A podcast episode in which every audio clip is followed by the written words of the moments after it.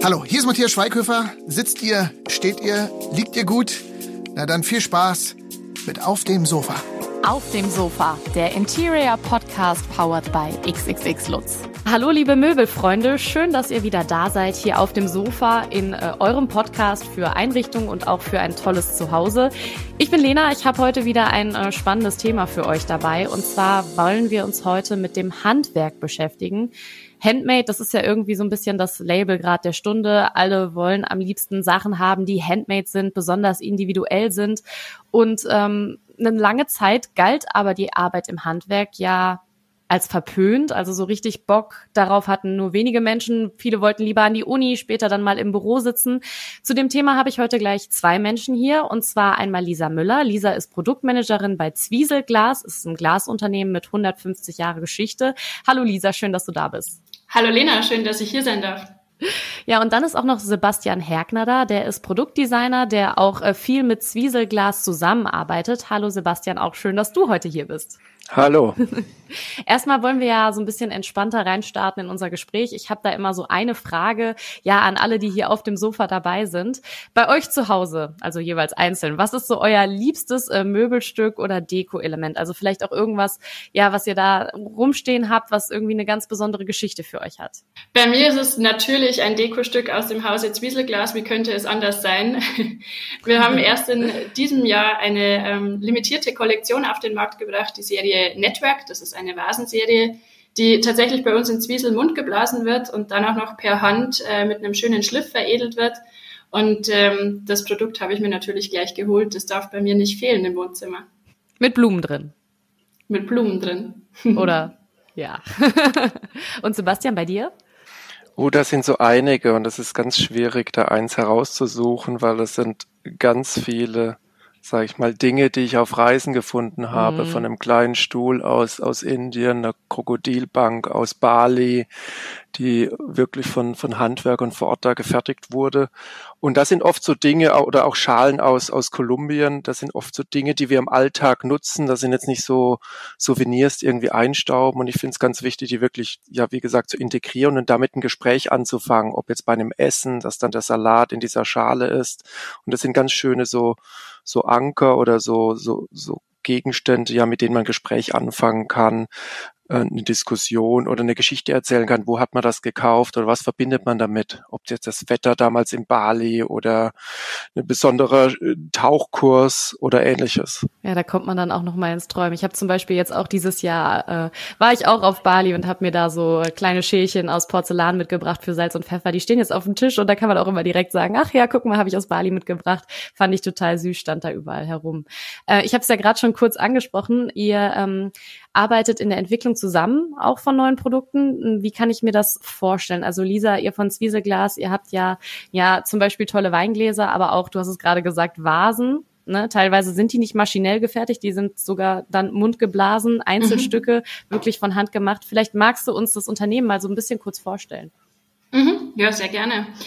Ähm, also Zwieselglas sitzt im bayerischen Zwiesel, im bayerischen Wald ähm, und äh, das tatsächlich schon seit 1872. Also wir feiern gerade in diesem Jahr 150 Jahre Bestehen sozusagen.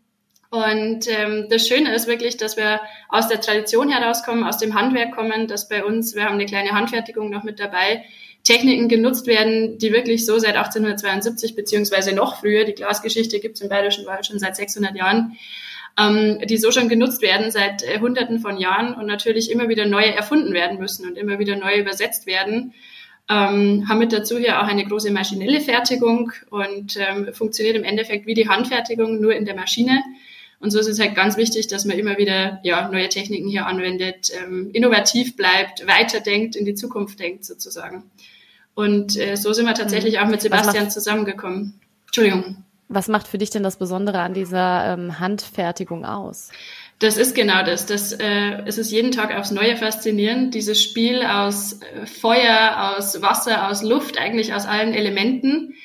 Ähm, und dass man eben genau weiß, boah, so wurde schon vor 600 Jahren ähm, Glas gefertigt und jetzt sind es immer noch die gleichen Techniken. Die Männer stehen da hm. ähm, Hand in Hand sozusagen in der Hütte es funktioniert auch nur in Teamarbeit. Jeder Glasmacher hat also seine ganz ähm, eigene Aufgabe und es geht so von einem zum anderen. ähm, ist ein eingespieltes Team und das ist genau das Schöne und Faszinierende zu sehen. Natürlich bei Temperaturen irgendwo bei 1200 Grad im Ofen ist mhm. es hm. auch ganz schön heiß. Und ähm, ja, dieses, äh, dieses glühende Handwerk, dafür glühen halt auch die Menschen. Und das ist genau das Schöne zu sehen. Und Sebastian, an welcher Stelle kommst du da jetzt genau ins Spiel? Also Lisa und ich, wir haben uns vor ja, über zwei Jahren getroffen. Und da stand die große Aufgabe an, eine Serie zu machen zum großen Jubiläum, das mhm. wir dieses Jahr feiern, dass das Wissen und die, die Kultur und die Geschichte von Zwiesel, dem Unternehmen, transportiert. Und so sind wir auf Reise zusammengegangen. Letztendlich ist es auch der Name von der Serie Journey. Und zwar spielt die, dieses Handwerk da, diese Etappen, diese Schritte, die wirklich so ein Unternehmen über die Jahrzehnte gegangen hat. Also einmal von der Designgeschichte, von der Fertigungstechnik und ähnliches. Und damit haben wir uns auseinandergesetzt und so dann auch diese Serie an Weingläsern, Champagnerglas entwickelt, die wir dieses Jahr präsentieren konnten und durften. Also sehen die Gläser so ein bisschen aus, wie sie damals auch aussahen, oder wie kann ich mir das vorstellen?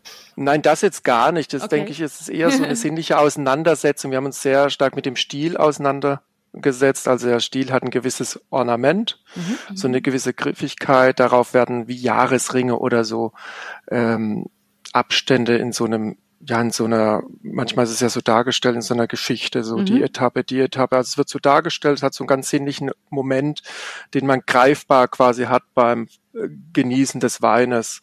Also eher so eine, so eine Metapher haben wir dargestellt. Mhm. Und Lisa hat es ja ganz schön beschrieben, ähm, den Prozess oder dieses Besondere dieser Glaskultur, die sicherlich wichtig ist für den Bayerischen Wald und natürlich auch für das Unternehmen und für unsere aller Geschichte eigentlich. Glas ist ja so wirklich mit eines der ältesten Materialien, die wir global finden können. Und sie hat ja beschrieben, diese Handwerker, das sind ja für mich so wirklich heldenhafte Magier, die da hm. morgens wirklich aufstehen zu Zeiten, in denen Kreative noch schlafen eigentlich. und stehen dann in der Hütte bei 30, 40 Grad, fangen an da zu fertigen, zu blasen, zu formen, zu schleifen, zu färben, zu, ja, mit einem Material, das glühend heiß ist, ein bisschen sieht's mhm. aus wie Honig, äh, weich wabernd und dann versuchen sie es wirklich in Form zu blasen und dann nach dem Kühlen ist es etwas Festes, aber Fragiles, Transparentes, Verziertes und jeder weiß es ja von seiner Kindheit an, wenn man besonders Glas hat, bitte vorsichtig behandeln, stell's vorsichtig ab oder auch beim Spülen wird's in der Hand gespült. Also es ist was ganz Besonderes, was Magisches. Und das ist natürlich das Tolle, da wirklich einzutauchen in die Welt von Zwiesel mit den Handwerkern und Handwerkerinnen, ähm, wie die wirklich aus dem Material, das Rohmaterial ist mehr oder weniger Sand, Quarz und ähnliches, dann wirklich sowas ganz ähm, Besonderes machen, also wirklich so ein Treasure, wird man sagen, so ein Schatz. Mhm. Und das ist, denke ich, das ganz Besondere hier wirklich, wenn etwas von Hand gefertigt wird bei Zwiesel. Absolut. Also ich glaube, viele Leute haben das auch schon mal so gesehen, wie das eben dann vonstatten geht. Ich habe das auch als Kind zum Beispiel auf einem Markt schon öf öfter gesehen, fand das immer total faszinierend, wie die Männer da wirklich aus dem Glas die schönsten Figuren geformt haben. Ähm, wie ist das denn als große Firma, Lisa, sowas zu machen? Also in welchem Verhältnis produziert ihr denn industriell und, ähm, sage ich mir jetzt, als Handwerk? Mhm. Also der Großteil ist tatsächlich industriell. Ähm, eigentlich auch alles hier fast ausschließlich bei unserem Standort in Zwiesel gefertigt. Wir stellen aber durchaus fest, dass mhm. über die letzten Jahre das, ähm, das Handwerk äh, an sich, also Mund, mundgeblasene Produkte, immer stärker in den Trend kommen und immer stärker nachgefragt werden. Das heißt, dieser Handmade-Anteil nimmt wirklich über die letzten Jahre kontinuierlich zu. Sebastian, äh, nimmst du das als Designer auch so wahr, dass eben Einzelstücke und Handwerk irgendwie gerade so ein Trend sind? Also ich habe auch das Gefühl, dass gerade total viele Menschen wollen, hey, man sieht, das ist nicht von der Maschine gemacht und gerade deswegen auch irgendwie auf seine Art und Weise perfekt. Also so diese lasierten Tonschüsseln oder Vasen, die sind ja mhm. gerade sehr in. Ja, ich hoffe sogar, dass es kein Trend ist, sondern eher eine Bewegung. Ja. Mhm. Also etwas längeres. Ein Trend ist ja manchmal so ein, zwei Saisons. Ähm, ich habe ja hier selber in Offenbach studiert. Hier ist mein Büro, hier sitze ich auch ähm, mit meinem Team. Und Offenbach war die deutsche Lederstadt, aber das Lederhandwerk ist vor gut 15 Jahren komplett verschwunden. Also Montblanc zum Beispiel als bekannte Marke hat er produziert, aber die Produktion ist mittlerweile in ganz anderen Ländern. Und mhm. die Stadt hat so seine Identität oder ihre Identität verloren oder das Bindeglied zwischen den ganzen Familien, weil jeder irgendwie involviert war in der Lederindustrie. Mhm. Und da habe ich damals gemerkt, wie wichtig das Handwerk ist, einmal als soziale Komponente, gesellschaftliche Komponente, aber auch als kulturelles oder Bindeglied und natürlich als auch als Arbeitgeber. Und so kam ich, äh, als ich mein Büro eröffnet habe, 2007 schon sehr stark in die in den Genuss mit Handwerkern zu arbeiten und letztendlich jetzt auch mit, mit Zwiesel, einem der deutschen Traditionsunternehmen, wie auch wie Mercedes, Rosenthal oder andere Tonet oder andere große Namen. Also das steht natürlich für deutsche Designgeschichte. Und Handwerk an sich hat natürlich eine ganz große Bedeutung. Ist was Besonderes, was handgemachte. Da stehen Menschen dahinter. Und wir wollen heutzutage wissen, wo kommen die Produkte her. Nicht nur auf dem Wochenmarkt, wo wächst die Tomate mhm. oder wo kommt das Stück Fleisch her, sondern es geht genauso darum, wo wird der Stuhl gefertigt oder auch dieses Trinkglas. Und das hat was zu tun mit einer Bewegung, die wir kennen von Slow Food, dann sage ich mal Slow Fashion. Mhm. Und genauso gibt es bei Slow, Slow Products oder Slow Design. Also wirklich ein bewussteres Kaufen, ein lokaleres Kaufen, sicherlich auch nochmal verstärkt durch die letzten zwei Jahre Lockdown, mhm. wo wir mhm. erfahren haben, ja, wo kommen die Dinge her? Es kommen keine Masken aus Deutschland, die müssen importiert werden. Oder die Autoindustrie hat genau dieselben Sourcing-Probleme aktuell, dass irgendwelche Kabelbäume aus Ländern kommen, die jetzt aktuell leider nicht produzieren können, wie die Ukraine. Und da wecken wir natürlich auf und überlegen, okay, was heißt das, Produkte aus der Gegend zu bekommen, vielleicht wirklich regional wie beim Gemüse, aber auch zu wissen, okay, wo kommen Trinkgläser her mhm. und wer produziert sie und vielleicht sind die sicherlich zwei, drei Euro teurer, aber man hat, kann natürlich bewusster einkaufen und man hat natürlich auch eine ganz andere Qualität und das habe ich natürlich in der Kooperation mit Zwiesel auch erlebt, dass es Weingläser gibt, die ich ohne Probleme die Spülmaschine stellen kann und sie nicht nach 20 hm. Touren ermatten, mhm. wie es bei anderen Gläsern vorher bei mir passiert ist. Also merkt man das tatsächlich, dass auch Regionalität da gefragt ist. Absolut, ja. ja. Und was ich gerade noch ergänzen wollte, ist ähm, dieses Thema industriell gefertigte Gläser. Ähm, man stellt sich das jetzt vorne eine große, einen großen Maschinenpark wahrscheinlich mit Robotern und was auch immer. Ähm, das ist aber fast schon ein falsches Bild, möchte ich fast sagen, weil auch dieses, diese maschinelle Fertigung ist unglaublich beeindruckend, wenn man da mal reingeht und sieht, wie natürlich ein Glas nach dem anderen vom Band läuft, in welcher Masse das kommt. Aber es ist schon Wahnsinn, wie auch hier halt das von den Rohstoffen äh, Glas besteht ja ähm, aus den Hauptbestandteilen ähm, Sand, Soda, Pottasche und Kalk, wie die sozusagen zusammengemischt werden, alte ähm, Scherben noch mit dazukommen und das sich dann äh, erhitzt wird auch wieder auf 1200, 1300, 1400 Grad und irgendwann zum Schluss dieses fertige Produkt rauskommt, wo immer noch ganz viele Menschen sind und wo immer noch ganz viele äh, Menschen auch dafür sorgen müssen, dass die, dass die Produktion so reibungslos verläuft. Also auch das ist tatsächlich irgendwo auch Handwerk, würde ich sagen. Und das ist ja auch genau dieses Thema regionales Kaufen ähm, und wissen, wo die Produkte herkommen. Also ähm, ja, das ist, das trifft voll auf unseren Standort in Zwiesel zu. Und du hast jetzt gerade ja. noch gesagt, alte Scherben kommen da auch rein. Das ist ja dann auch irgendwo dieses ähm, Recycling-Thema noch Absolut. drin, was ja, ja, auch vielen Menschen gerade sehr wichtig ist. Nachhaltigkeit, ja. Ja. ja. Da versuchen wir echt äh, sowas wie einen geschlossenen also Kreislauf irgendwo hinzubekommen. Ähm, und äh, Glas geht immer einher mit, mit äh, Scherben, mit Überglas und es wird aber tatsächlich alles irgendwo aufgefangen bei uns. Im Scherbenkeller heißt das tatsächlich und wieder zurückgeführt in den Prozess. Und das ist auch ein ganz wichtiger Bestandteil. Ohne äh, dieses Altglas sozusagen, ist nicht irgendein Altglas natürlich, nur unser eigenes, aber äh, ohne das wird es gar nicht funktionieren. Sebastian, du wolltest noch was sagen gerade? Ich stimme Lisa da absolut zu. Ich sehe das immer so, wenn ich da in den Hallen bin der maschinellen Fertigung, das ist wie ein großes Glas Ballett oder es ist ein Orchester an Maschinen, aber es braucht natürlich die Dirigenten. Und genauso wie in der Mundfertigung, da sind vielleicht zehn Männer die mhm. ganze Zeit am Fertigen der äh, Einzelstücke, sind es eine große Anzahl an Frauen und Männern, die ähm, dieses Orchester da dirigieren und damit umgehen können und die Erfahrung bringen. Also ich war auch überrascht, allein wie lange es braucht, als damals das äh, Sektglas von Journey meiner Serie den ersten Run hatte, erste Produktion. Das dauert einen halben Tag, bis die Maschinen wirklich eingestellt sind. Mhm. Wenn der Kelch mit dem Stiel quasi verschmolzen verheiratet wird. Und äh, da gibt's natürlich Ausschuss am Anfang, weil es nicht ganz so funktioniert. Und das kann natürlich recycelt werden. Also das Re Recycling des eigenen Materials nimmt einen sehr großen Anteil eigentlich bei der Produktion ja. äh, mit ein, was ja wahnsinnig toll ist. Hat auch Vorteile sogar, weil das Glas schon mal vorher geschmolzen war und dadurch nochmal eine ganz andere äh, Eigenschaft hat. Das genau, ist cool. Richtig. Das hatte man jetzt so vorher gar nicht äh, richtig auf dem Schirm, also ich zumindest nicht. Jetzt habe ich aber auch so das Gefühl gerade durchs Internet, es kann ja gefühlt jeder gerade sein Handwerk verkaufen. Es gibt ja auch immer mehr kleine Anbieter, die sich zum Beispiel auf extra Plattformen wie zum Beispiel Etsy oder sowas ähm, als Designer oder als äh, ja Glasgestalter präsentieren.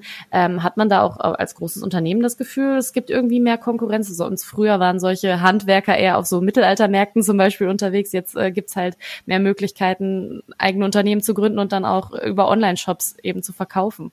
Also ich finde ja eher, dass diese Plattform wie Etsy, du hast erwähnt, ja eine Bereicherung ist. Ich sehe das ja überhaupt nicht als negativ. Das ist mhm. natürlich eine ganz andere Stückzahl und ich finde ja toll, dass sich viele Leute mittlerweile mit Handwerk auseinandersetzen, ob es jetzt auch daheim am, ob sie am Stricken sind oder so mhm.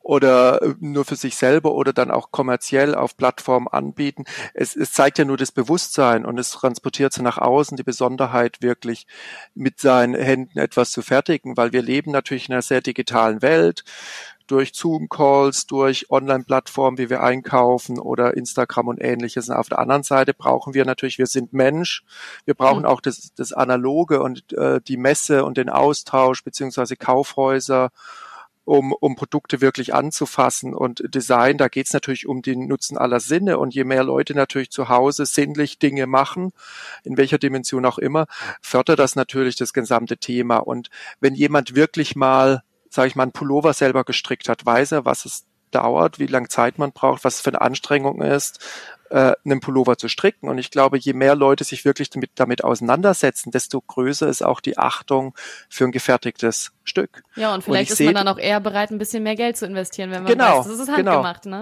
Es ja. geht halt wirklich um den Respekt für Handwerk, aber auch darin zu erkennen, die Schönheit, was darin steckt. Also es gibt natürlich aktuell bei jungen Leuten schon noch ein bisschen so äh, das Klischee, dass Handwerk jetzt nicht so der tollste Beruf ist. Anfangs wurde es gesagt, die wollen eher in Büros sitzen und in Großstädten leben.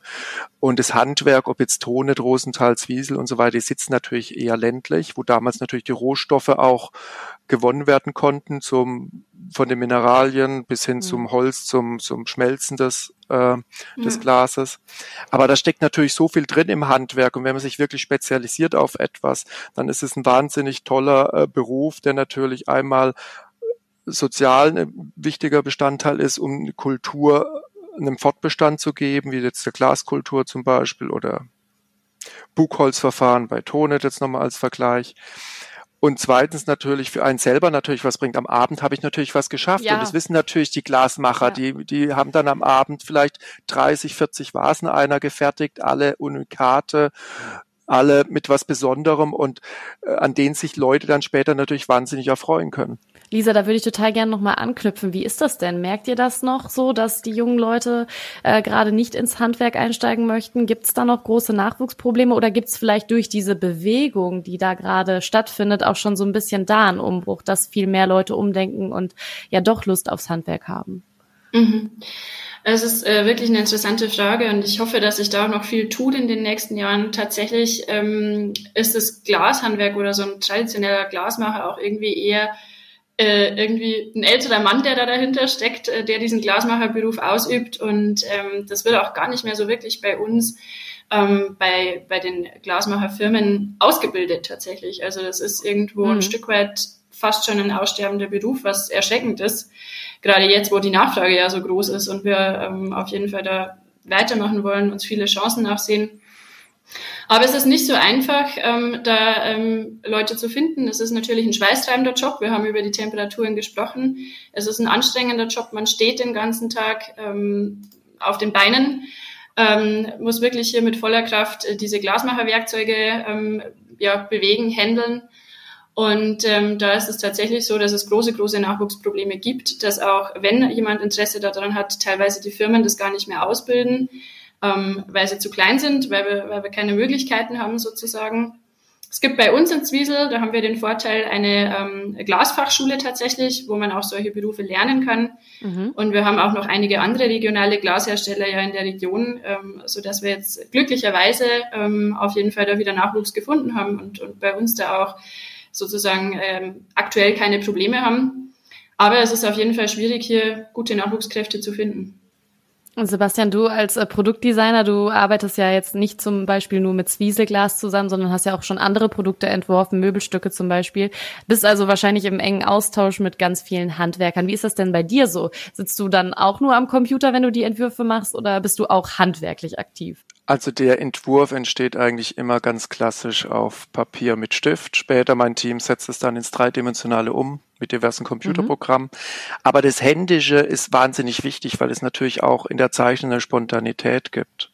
Also wenn ich am Computer zeichne, muss ich mir immer überlegen, mache ich jetzt zwei Grad, drei Grad die Kurve links oder rechts. Wenn ich zeichne, dann kommt immer diese, dieser Duktus, diese Hand, äh, dieses Spontane rein und das gibt manchmal ganz neue Formen oder Lösungen auch, die ich nicht missen mag. Deswegen das Händische ganz klar ist dabei. Und ich muss natürlich auch über Handwerk Bescheid wissen, wenn ich den mhm. Dialog mit Handwerkern, ob mit einem Schreiner, einem Weber oder einem Glasbläser habe, muss ich mich da ein bisschen auskennen.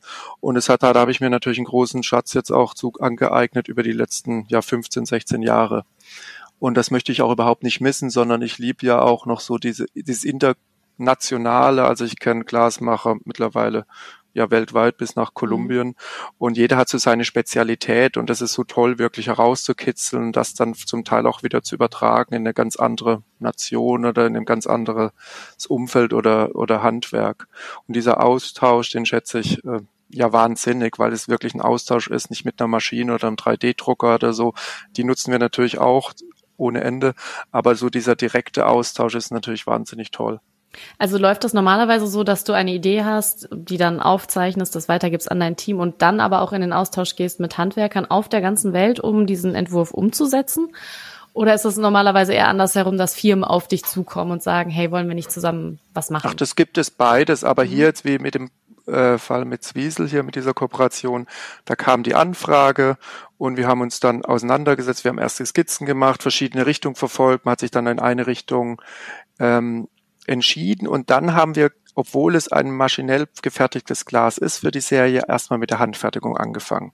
Und das ist natürlich ein Vorteil auch, wenn die Handfertigung da ist, um erste Prototypen zu machen. Man kann es natürlich 3D drucken, aber Glas ist halt Glas und ist nicht irgendwie ein Kunststoffmaterial aus dem Drucker.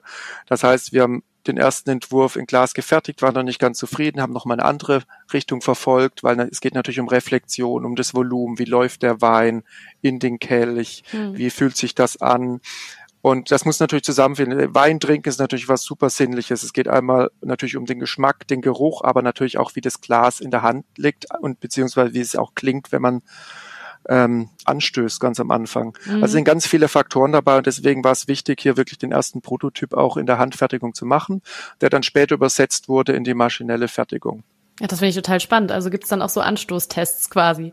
das klingt gut. Klar, es gibt da ganz viel bis hin zum äh, Musierpunkt. Das muss ich auch lernen. Das ist eine kleine, sage ich jetzt mal, Laserverletzung unten im Glas, an dem dann der Sekt nochmal perlt, damit mehr so Sektperlen, Sauerstoffperlen aufsteigen können. Ja. Also man lernt wahnsinnig viel in diesem Austausch. Deswegen ist es wirklich wichtig, auch wirklich vor Ort zu sein. Ich war mehrmals dann in Zwiesel und wir haben uns da wirklich auseinandergesetzt, haben auch natürlich ähm, mit Wein angestoßen.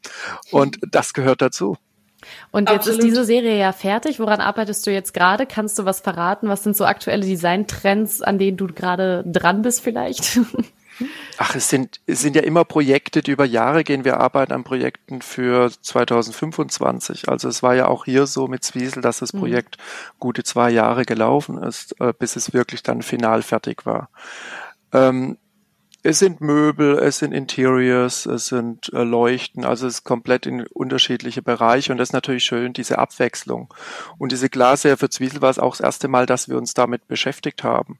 Also wir hatten Glas von Tischen, von Leuchten, also im Material waren wir nicht, ähm, nicht fremd, aber jetzt eine ganz andere Dimension, eine andere Materialstärke, ähm, ein anderes Glas im Prinzip natürlich auch, weil jede Manufaktur hat ihre eigene Rezeptur und ähm, da muss man sich natürlich jeweils neu mit weißem Papier herantasten, bringt natürlich gewisserweise Erfahrung mit, aber lernt natürlich und schöpft ganz viel von dem Wissen des Partners auf der anderen Seite.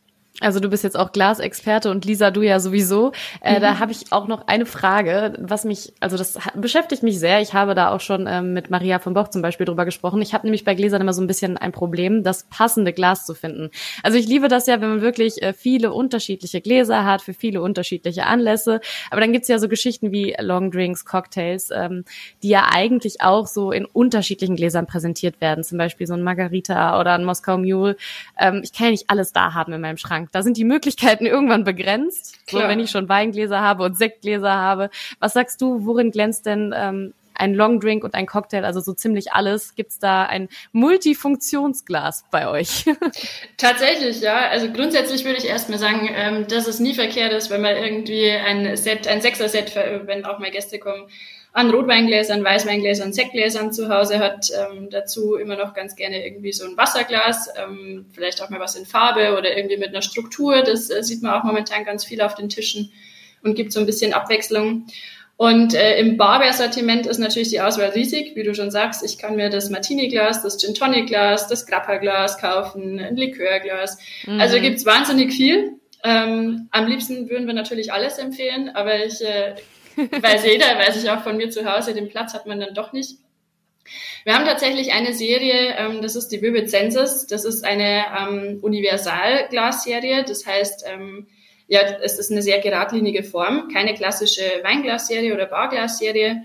Und ähm, da kann man tatsächlich je nach Aroma oder je nach ähm, ja, Belieben sozusagen eigentlich äh, die Getränke draus genießen. Das sind äh, fünf verschiedene Größen, auch nochmal ein Becher mit dazu ähm, und ist wirklich ein schönes, modernes Design. Und diese Serie Vivicensis gibt es tatsächlich auch ähm, ähnlich nochmal als mundgeblasene Ausfertigung. Das ist dann die Serie Simplify, die ist natürlich nochmal sehr viel leichter im Gewicht, ähm, bisschen filigraner, aber auch das eine Universal-Glasserie, ähm, die eben nicht nur für einen bestimmten Wein oder ein bestimmtes Getränk geeignet ist, sondern wo ich sehr frei bin. Das ist sehr gut, dass es sowas gibt. Aber natürlich ist die dann wahrscheinlich auch deutlich teurer. Ich hatte das gesehen so auf der Webseite. Da merkt man halt schon, wenn man dann was kauft, was irgendwie handgefertigt ist. Ne?